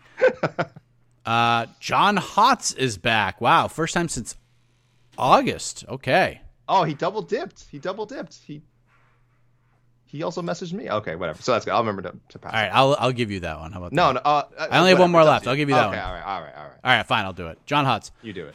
Great post fight show last night. Here goes. Ankalaev Lionheart, McKinney Selecki, Pereira Till, Semelsberger, Jeremiah Wells. I like that fight. Jackson Hall, Maverick Barros. Cool. Tino Alvarez, Ankalaev versus Anthony Smith, number one contender fight, but the winner of Rackets versus John will get it first. Yes. Uh, Song Yadong, Merab Dvalishvili, five round main event. In on it. Aldrich, Marina Moroz. Sure. Basharat, Jonathan Martinez. Fun. Damon Jackson, Julian Erosa. Fun. Miranda Maverick, Montana De La Rosa if she beats Maycee Barber. Sure. Cody Brundage, Marc-André Barriault. I like it. Kennedy, Simon Oliveira. Sure. Mirzakhanov, Nego Mariano. Wait, who was this? This was Tino Tino Alvarez. Tino Alvarez. I'm sorry. Okay, okay. Oh, I, oh, I have to do Jonathan Hotz, right? I already did it. You just did it. Oh, you did it. You just ran. Oh, you ran through those so quickly. Okay, all right. I'm sorry. Yeah. Uh, Yeah, we're at an hour and 13. Holy crap. Oh, my okay, goodness. Right. You're on. Oh gosh. Okay. I went there. All right, guys. I will. I'll try not to keep uh, people probably getting to the end of their run here. They're probably uh, catching their breath, ready to go back inside and and uh, and take a shower. So, for everyone who listens to this while jogging or doing exercise, uh, stick with it. Stick with it. You guys are superstars. Uh, okay. So we mentioned some of the most popular picks. Uh, what do we got here? Uh, Yusuff versus Barboza was definitely up there. Uh, our guy in Nepal, Sumanyan Jan, says personally, I think uh, Bryce versus Giga Chikadze will be good. So instead of Bryce uh, of fighting Bryce Mitchell uh, for Yusuff, let match uh, Yusuff with Barboza and see whose legs survive at the end of the fight. I like that. Uh, Ankalaev versus Anthony Smith, very popular pick. I know uh, Ankalaev does not sound like that's the fight he wants, but again, after Saturday's performance, you really don't get to choose, unfortunately. Uh, Ankalaev versus uh, Paul Craig, a rematch if uh, Craig beats Krylov next week. I love I love this idea. Thomas Collins said uh, Magomed needs at least one other fight, and with Rakic potentially fighting Jan soon, the rematch with Craig might be Magomed's only option. So why not make this fight? Yes, and if Ankalaev can definitively put away Craig, suddenly he has he has avenged his only loss in his career, and you're essentially going in saying, "I'm an undefeated fighter now on a nine fight win streak. If you won that fight, give me that title shot." This is your chance. If if Ankalaev got that fight and just wiped Paul Craig out, I'm telling you, the bitter taste of this Thiago Santos fight would quickly be forgotten. So I love everyone who suggested that. Um, very popular pick. Uh, Song Yadong versus O'Malley, most popular one I saw. Uh, the Font Vera winner loser was another popular option. Uh, Corner Sports NY is saying ideally it should be Song Yadong versus Chito, regardless. Uh, but if Chito defeats Font, this will be an interesting rematch, considering that Chito got robbed the first time faced Song. Both fighters heavily improved, both are on the rise. One of the deepest divisions in the UFC. Again, I don't agree that it was a robbery, but it was a very close fight, and I know a lot of people thought uh, Marlon Vera won. Did you get? I, I don't think you said one of these, Mike. Uh, Moraes versus Hani Yahya. I did not get that one, Okay, but so I like that one. I think most people are assuming that Marlon is not long Yes. for the UFC world any, Yes. any longer. Hayes third says this matchup. I suspect Marlon will be released, but I hope he just gets a big step down in competition since I feel like his chin is shot and I don't want him to be the victim of a nasty KO. Uh, I'll match him up with Hani Yahya. With this, we see if Moraes at least has his finishing ability still, and if he doesn't have it, he probably loses that fight, and it is for sure cut. We can also see if Yahya has it in him to make a run of any kind at a ranking spot at his age. Uh, the UFC will never do this, uh, but I'm just saying something I do. If I was a matchmaker's shoes, although honestly, I prefer if he retires. No disrespect, just don't enjoy seeing anyone be on the on the receiving end of multiple KOs like that. Um, though he understands why uh, Moraes probably won't retire again, and we all we all I think understand why. Uh, Yusuff versus Burgos, popular pick. Rountree versus Devin Clark, very popular pick. Also Rountree versus Knight. Dober versus Bobby Green, everybody said it. Uh, Chris at Dragon Slayer 2 on Twitter said they they literally messaged me during Dober's post fight speech and they called it just before he did. So they wanted credit for uh, for the originality of that call out. So uh, sure, we'll see. You can share the point with Drew. All, all you guys will share the point with Drew if that fight happens. Uh, Alex Pereira, what? What do you want? Shabazian, Brad Tavares, Darren Till, tons of matchups. Semelsberger versus Carlston Harris. I love that. A lot of people uh, call for that one. Maverick versus Motos. Brundage versus uh, Jordan Wright was a popular one. And uh, let me get. I'll go to the individual picks now. On IG, Dad Jackson, Rountree versus Jamal Hill, Song Yadong versus Dillashaw, Mike. I don't know what your thoughts are on that. I mean, there's a story there. I'd like to see it. I think that's one of those. That's a college girlfriend fight where it's could be Mrs. Right, but not Mrs. Right now. I think that's uh, that's future wife material, but not not girlfriend material right now. All right. Uh, Carlos Torres, Buckley Cazares. I liked his suggestion of Ankalaev versus Blachowicz. Sure. Uh, Suman Jan John, I mentioned him before. Also, uh, you mentioned this one: Thiago Santos Santos versus Dominic Reyes. We've mentioned this matchup at least like on three different episodes of On to the Next One. I really want to see it sometime. I just feel like it makes so much sense for both guys. I I haven't seen. I'm surprised I didn't see more of. I, I'm Ankalaev versus Dominic Reyes. Like I thought I'd see a few of those. I haven't seen any of those. I, I think I think you know whatever. I, Reyes is on a losing streak. I think that's why, and and and Ankalaev's won some. Yeah, it could happen for sure. But uh, I think people just want. They're just again. It's a great se- like I think it's a good second chance. You know what I mean? Like the, you basically are getting the same like a guy like Santos is coming off the win over Johnny Walker, but prior to that, like I mean, it's almost the exact same tale. You fight John Jones, things just don't work out.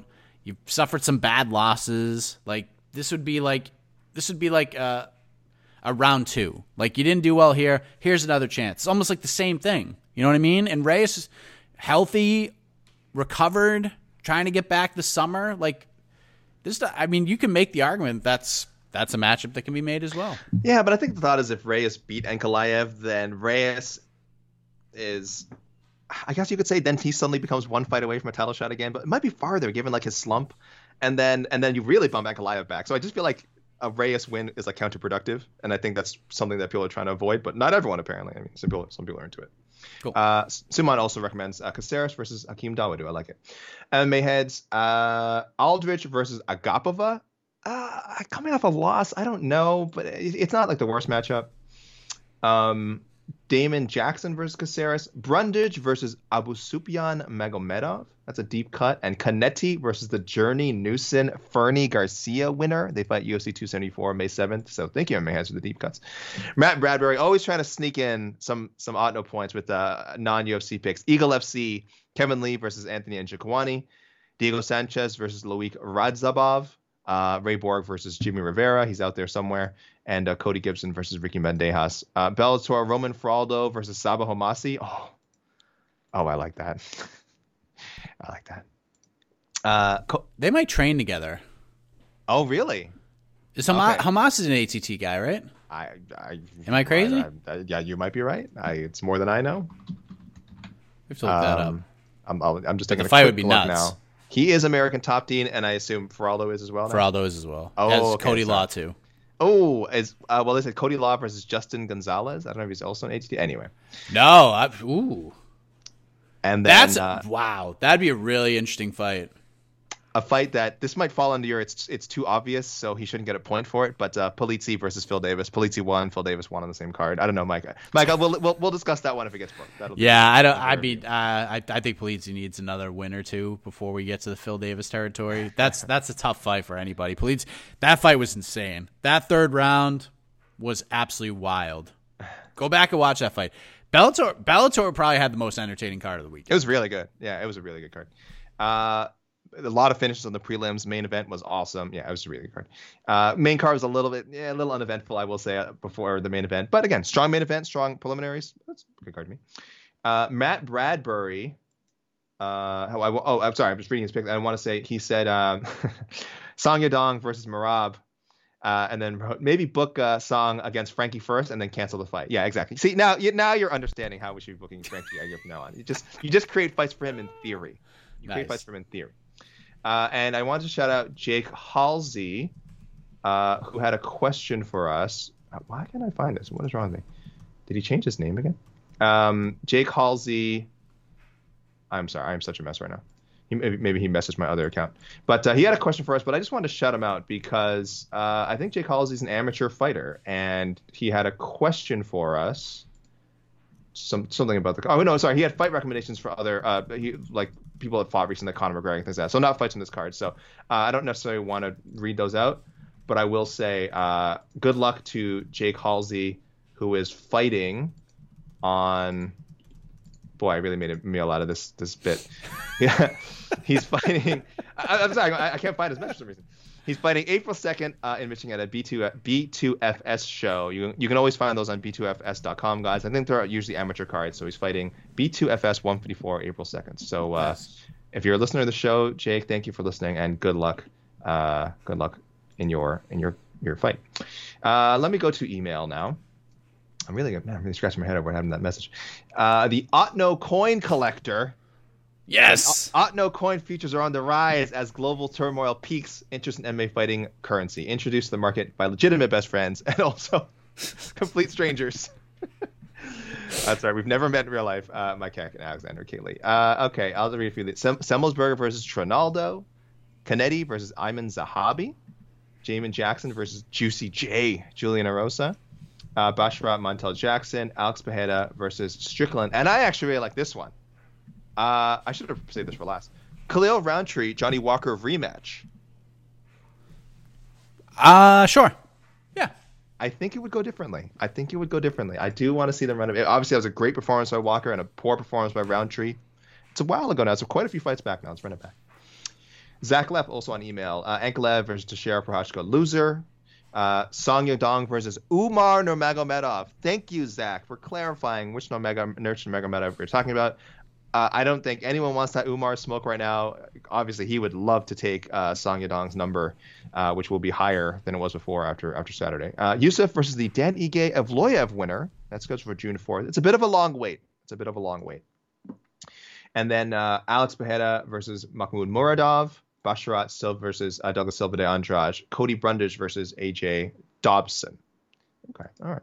Good for Cody Brundage getting that win, by the way, getting all this talk. Casey Carpenter, uh, our, our our friend, always a good friend in the show. Uh, Kevin Lee, Kevin Lee, they, they want to see Kevin Lee versus Kevin Holland in Eagle FC just for some hashtag Kevin on Kevin action. Uh, yeah, someday, someday. Um, Dober versus Jalen Turner. Mike, I don't know how you feel about that. Uh, yeah, I mean that that actually be that actually makes sense.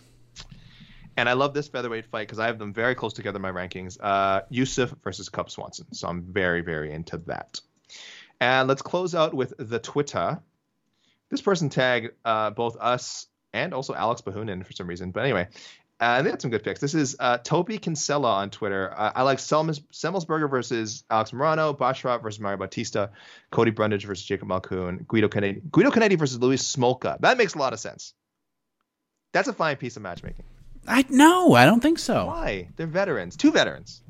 I, I don't like it. I don't like it. I, I just I, I say this with with all due respect. Guido Canetti was booked to fight Chris Moutinho, so mm-hmm. Chris Moutinho could get a win. Like that's oh, that's why sure. the fight was made. Sure. It didn't happen. Guido, I mean, and, and this is fine. Like Guido is a it's a terrific first round fighter. Go watch any Guido Canetti fight. The dude is nails in the first round, yes. but then he just is done. so I mean, like I like the Randy Costa idea, but I mean, these are the fights Guido should be fighting. Like fun first round fights. Like that's it. You don't we don't give him like big boosts up in the rankings. Like he's just he's just not that guy. I'm sorry. Guido is uh, 42 years young. He's been fighting since 2007, so for over 14 years now, and has 15 fights. 15 fights. There was a USADA suspension in there, I believe, and some other stuff. So, what a what, what a strange career this man has had. Um, so, uh, uh, and Mirzakhanov versus Marcin Prachnio. So, thank you, Toby, for those picks. Uh, okay, you did Jonathan Haas. All right. Thomas Collins, uh, Marlan to one championship. If he does not retire, that's the other one I see people keep saying. We're all pretty sure Eagle FC, but hey, uh, uh, Chatri, sneak in there, slide in there, see if you make a compelling offer. If he was with another management company, he would not go to Eagle FC. Miranda Maverick versus Antonina Shevchenko, Courtney Casey winner April 30th. Okay. That's yeah. good thinking. Like that is good thinking. And I keep forgetting that matchup is happening. And I love this matchup. Um, though I think Basharat's probably no, actually, I, th- I don't know. I love this matchup. Basharat versus Ricky Turcios from uh, from the Ultimate Fighter, the recent season. I love I like that. It. Uh, Brandon Hahn, McKinney versus the Paddy Pim- versus Paddy Pimblett, win, lose or draw next week. He fights uh, Kazula Vargas. Again, you talk about people supposedly being set up for a win. That's a very favorable matchup for Paddy Pimblett. But uh, Brandon, Brandon Hahn says, whatever happens, let's get him and McKinney in there. I, I like that. I, yeah, I think they had to fight at some point. I think just that's just that's a that's a fight night main event. I mean, that's that's so sellable. Um, Basharat versus Eddie Wineland. Oh. Mm, I mean, fine. Six out of ten. six six out of ten. It's like a three out of five. Um, Maverick versus Maya Fiorot. Loser. They're fighting March 26th. Yeah, that'd be interesting. That'd be interesting. Especially Fiorot. Fiorot is definitely. I would like to see a prospect his prospect battle. Um, Maya, but Maya too. Yeah, Maya could be an option if she loses to uh, to Meno. So I don't mind that. Alex Pereira versus Julian Marquez. Chris Martin, I want to read his intro. He says, Always looking forward to listening to the number one MMA matchmaking podcast every Sunday afternoon. I accept the criticism of having a semi doo doo pick last week. He apparently proposed uh, Jalen Turner, Scott Holtzman, which I guess you were not a fan of. And we'll try to make fewer doo doo picks. That's all we ask. That's all we ask, Chris, is that you be aware. Um, Thiago Santos, Anthony Smith, too. Mm, Anthony Smith probably doesn't want to take that, doesn't need that fight right now, but I do want to see the rematch someday. Yeah, me too. Moraes go to Bellator and fight Kyoji Horiguchi. He's not getting that fight. Um, uh, Rountree versus Murzakanov. I spelled that wrong for some reason. And then uh, Drew Dober versus Mike Davis. That's a that'd be a big fight for Mike Davis. But um, if we're just talking fun fights, yeah, screw it. Yeah, I mean, I mean, it would be a crazy fight. Nah, I'm not with it. Not with it right now. Uh, let me skip over some of these because some of these are some repeats. Uh, Braden O'Neill, Basharat versus Tony Gravely. I like that. Cannetti versus Chad Anheliger. I did not think we would be making uh, Ninja Cannetti picks. This, t- I'll be honest with you. That's last... a, that, that's a fight. That's a kind of fight that I, that I'm okay yeah. with. That's a good I, fight. I did not think we'd be saying his name on today's show. So, so Guido Cannetti, by the way, credit to you, man. You proved us all wrong, and that was, that was a great performance. Sean Haywood, uh, Basharat versus JP Buys, Aldrich versus Ariane Lipski. Yes, I like that. Um, JP Buys is, boy, that's that's kind of tough. Has not been officially um, released, right? As far as we know. No, he's not released. Okay. okay, okay. No, he's just he's got. I mean, not really. I don't really want to promote the interview, but um, I talked to JP Buys, and he basically he basically can't fight. Like mm. he's got the visa and the marriage and all that stuff. Oh, it's God, all right stuff. It's crazy. That's that's a whole. That's a. I don't know if anyone that you guys can Google all that drama. That's a whole messy thing. I mean, Mike's Mike's covered a lot of it, but uh, boy, it's just, it's just that stuff they've said about each other in public. Yeah. Yeah, I'm done with that whole thing. But just, that's I'm, that's why I'm, he's not I'm fighting. Wiping my hands clean right now. Yes. Um, uh, best of best of luck to both of them in their lives. It's a very difficult and ugly situation. Uh, Four Corner Sports NY. I want to read what they said about Moraes versus o- Marlon Moraes versus Sean O'Malley not Song Yadong versus Sean O'Malley. After Moraes suffering multiple losses in a row and a loss he should have received against Aldo, I can comfortably see the UFC putting Marlon against Sean O'Malley, building up saying he fought for a title, defeated Aldo, blah blah blah, just only for Sugar Sean to knock him out, and then the UFC will cut Marlon Moraes. Ooh, that's cold blooded, but like pretty accurate of what they would do if they made that matchup. I think I think they missed the boat on that. Like I think yeah, it's too maybe, late. Yeah. I think it's too late. Yeah, maybe. Uh, Rountree versus Ed Herman. Alex Pereira versus Ian Heinisch. That's not a bad test. That actually, like, I don't hate that. I don't hate that. It's not a sexy matchup, but I think it's. I mean, and I like Ian Heinisch as a human being. That's a step back from Bruno Silva, in my opinion. I need to ask you about this, Mike, because you know Moutinho. Um, did he say he's not dropping down to fly back? He's not dropping down to flyweight. Is that out of the question? He just doesn't want to do that because a Four Corner Sports is recommending him and uh, uh, the flyweight Bruno Silva I love that matchup. Is Moutinho not like if he's giving another shot with the UFC? Do you think he's gonna? I mean, I mean, he's not gonna insist on anything. But do you think he would prefer to stay at bantamweight? I mean, when I spoke with him after the O'Malley fight, it seemed like 125 was in his future. Okay, that's what I thought. So I mean, it's I remember that. I know he was booked to fight somebody else, and then he got injured, and the fight was scrapped. So maybe it was just this is like the only way to get him in. I I don't know. So I, I would I would advise basically I don't I mean I don't know how much power Moutinho can even wield in this situation, but if the UFC looks at him and says, "Hey, we'll give you one more shot," like you would you would have to believe that he would try everything in his power to get to Vegas, get to the PI, and try to fight at 125. Because, I mean, again, no disrespect, but if you getting Guido Cannetti losing to Guido Cannetti is I mean, I just don't know who he beats at 135. I just don't know. It's maybe Jay Perrin. Like, and then, again, no disrespect, but you could do the Jay Perrin fight. Like the Jay Perrin fight would make sense at 135 because there's a regional rivalry between those two guys. There we go. Those two guys have been wanting to fight each other for years. There's trash talk. Things have been happening for years. That's literally the only fight that makes sense at 135. Maybe for either guy, but certainly for Moutinho. Other than that, like you go to 125. Like I, that's it. That's I'll say this: I don't think he gets cut. I don't know why. I got a weird feeling. I got a weird feeling they give him one more shot. Give him the Perrin fight. Like that fight, fight makes sure. sense. Exactly. That fight makes all the sense. I like it. I, I, it's, it's, I think because they have options. I just feel like they'll, they'll keep. I think they, they do owe him still one more. I mean, normally they don't. They just owe them one more fight. I think they owe him one more after this one for taking that O'Malley fight short notice. Anyway, uh, Dax says McKinney's probably going to jump in as a replacement if something happens to the uh, Clay Guida Claudio Puelles fight on April 23rd. I hope not. McKinney takes some time off. I mean, that don't get me wrong. Fighting either of those guys would probably be favorable favorable for him. But I just want to see a young. You you said it, Mike. You're very familiar with his career, but I would like to see him just kind of slow down for a second and just focus on himself and not just taking fights, um, even if they're winnable fights. Just keep jumping in there. Um, even though I fully supported the judo thing, I thought that was cool. Uh, but that had a you know very high reward. Marlon Moraes versus Ray Borg in Eagle FC. Sure, that's probably a very logical first fight for him when, when he goes there. Uh, uh, we mentioned Marcus McGahey before, of course. Uh, he's Murzakanov versus Negumereanu, Rebook, Dober, Drew Glenn. Drew Glenn. I'm sorry, Ricky Glenn. Drew Dober versus Ricky Glenn. My bad. Damon Jackson Quarantillo. Uh, Basharat versus Kroom. Alatang Hai Lee winner April 16th. Aldrich versus McCann. Luana Carolina winner March 19th. Great, great deep cuts. Uh, Hayes the third said, "Side note: I definitely enjoyed your Dana White impression. Hey, thank you. Hey, Dana White. Ah, I get no respect. No respect. Dana White. Ah, my Dana White impression gets no respect. Um, Pereira versus Uriah Hall. I just want to read uh, Hayes's comments on this. Uh, even though he didn't get that vicious KO we were hoping for, it's hard not to be really impressed by him here. I agree. I know you said uh, I wanted the Izzy fight, yeah, and I don't blame you. I, I don't want to trigger a rant that could lead to demonetization again. Uh, I'm fine.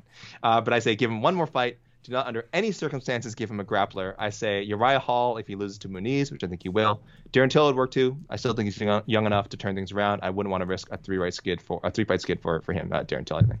Also, you might have to be worried about his wrestling now. If that training with Khamzat worked, even though Pereira had solid takedown defense and and uh, sprawling. So yeah, there's there's a lot of ways they can go with Pereira. Um, I, I do, I, but I, I agree that overall sentiment that the, the performance was good. And then some more deep cuts. My goodness, Semelsberger versus Baeza Fialho winner. Damon Jackson versus Seungwoo Choi Lutz winner. Maverick versus Wu Yanan uh, Mayra Bueno Silva winner. My goodness, these guys, you guys just cut deep. Uh, just three more here. Uh, Liam Perry. Uh, they said. Uh, uh, oh, oh, they didn't get to see really watch the event. Uh, I'm sorry, Liam. It was a good one. Hopefully, you can watch the replay. But uh, I've seen some highlights and looked up stuff on the greatest MMA website around, MMA fighting. Uh, guys, flattery will get you everywhere. Okay, it's like the Mick Foley of on to the next one. Absolutely, that will get you pop, everywhere. thumbs up. Complimenting the site, complimenting Mike, complimenting me, complimenting our friendship. That's all. That's all above board. We support it. Alex Pereira versus Jotko Meerschaert, winner April 30th. Uh, Damon Jackson versus Dawodu. Maverick versus Maverick versus Araujo, Andrea Lee, loser, May 14th. Yeah, Sure. sure. Uh, I mentioned Bear O'Reilly before. Um, I don't want to read. Sorry, I don't want to read all these. Uh, Brundage versus Puna Soriano, sure. Semelsberger versus Nicolas Dalby, banger. Uh, and Song, he's uh, he's in support. Song Yadong versus Cory Sandhagen. So people are talking about it. And lastly, let's go with at Emilio Plays on Twitter. Alex Pereira versus Gastelum Nassourdine Imavov winner, UFC 273, April 9th. Uh, they said, I should have to read this stuff because they said, in a world where Paulo Costa was actually a disciplined martial artist, that would be the fight to make. But since we don't live in that world, that's not the case with Mr. Costa. He says, uh, then you do the Gastelum Imavov winner. Ouch. Nice. Harsh, but fair. Rountree versus Uzdemir. And Moraes versus free agency. He should go to one championship, get juiced up to the gills, and that way he can't get tired and maybe his career can catch a second wind. Well, okay, now we are not we are not questioning the drug testing or weight cutting policies of one championship. All right, that's not what we're about here. All right. I don't know if I agree with that sentiment, but thank you for the picks, uh, Emilio Players, and everyone else. Amazing listener picks as always. Uh, for an ama- what I thought was a really fun card. It was a really fun card. If if you haven't watched it and you want to go watch it, just watch everything but the main event, and you will be you'll be satisfied. Yeah. All right. Pretty, pretty accurate. Yeah. So that is it. UFC Vegas 50 is in the books. Wait, Mike, how can they reach you? Let's, you know, we gotta, gotta do the business. Just find me on Twitter, m underscore heck jr. I, I will do better with Instagram and trying to like do stuff with that. I mean, literally, I just have Instagram at this point just for Otno picks. That's Uh-huh. it, and I gotta do more. A lot of people are doing that, making Otno accounts just for just for uh, doing Otno picks. Uh, guys, you got me at Alexander K Lee on Twitter, at Alexander KK Lee, two Ks on Instagram, and alex.lee at sbnation.com. Email. We will be back next week following UFC London. UFC back in London, England. Main event. Uh, it's an early card, 1 p.m. Eastern prelims, 4 p.m. Eastern main card. Maybe AK and I could do on to the next one like after the event. Like we'll just knock it right out. Like it- the- maybe we'll just do something crazy. I'll say live. Ooh, maybe, maybe. We're not making any promises. We got to we got to discuss with the with the brain trust, the MMA fighting brain trust. Yes. we'll but it's a maybe. It's a hard maybe. So Hard. stay tuned for that. Uh, main event of that: Alexander Volkov versus Tom Aspinall. Good fight. Uh, the co-main event is excellent. At 145 pounds, you had Arnold Allen and Dan Hooker. Paddy Pimblett, Kazula Vargas, Gunnar Nelson, Takashi Sato, Shamil Abdurakhimov versus Sergey Pavlovich, Nikita Krylov versus Paul Craig, Jai Herbert, Ilia Topuria at 155. Interesting fight. Mm-hmm. Jack Shore versus Timur Valiev Oh wow. is a sick fight Wow. at 135. Pro- that might be the best fight on the whole card right there. Molly McCann, Luana Carolina. We will see the octagon debut of Muhammad Mokaev taking on Cody Durden. Oh, some, a lot of bad blood there. A lot of bad blood. They made that fight happen. They they manifested that fight. They sure did. They sure did. Mike Grundy versus Makwan Amirkhani.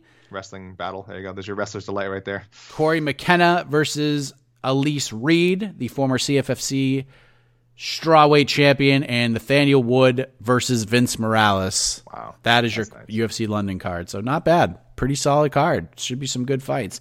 And we'll be back to talk about the fallout of all that, matchmaking, etc. Right here on On to the Next One, the podcast. Always remember, don't take this stuff too seriously. MMA is supposed to be fun. Well, more fun right next here next week on On to the Next One, the podcast.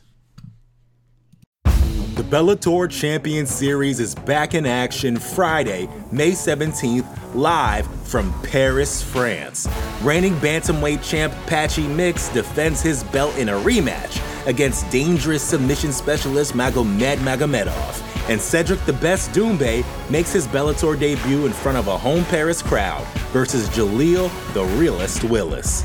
Don't miss the action live at noon EST on HBO here in the US.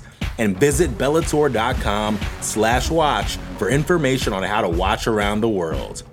This is the very first time you'll be able to stream a Cedric Doumbé fight here in the US, so make sure you don't miss it.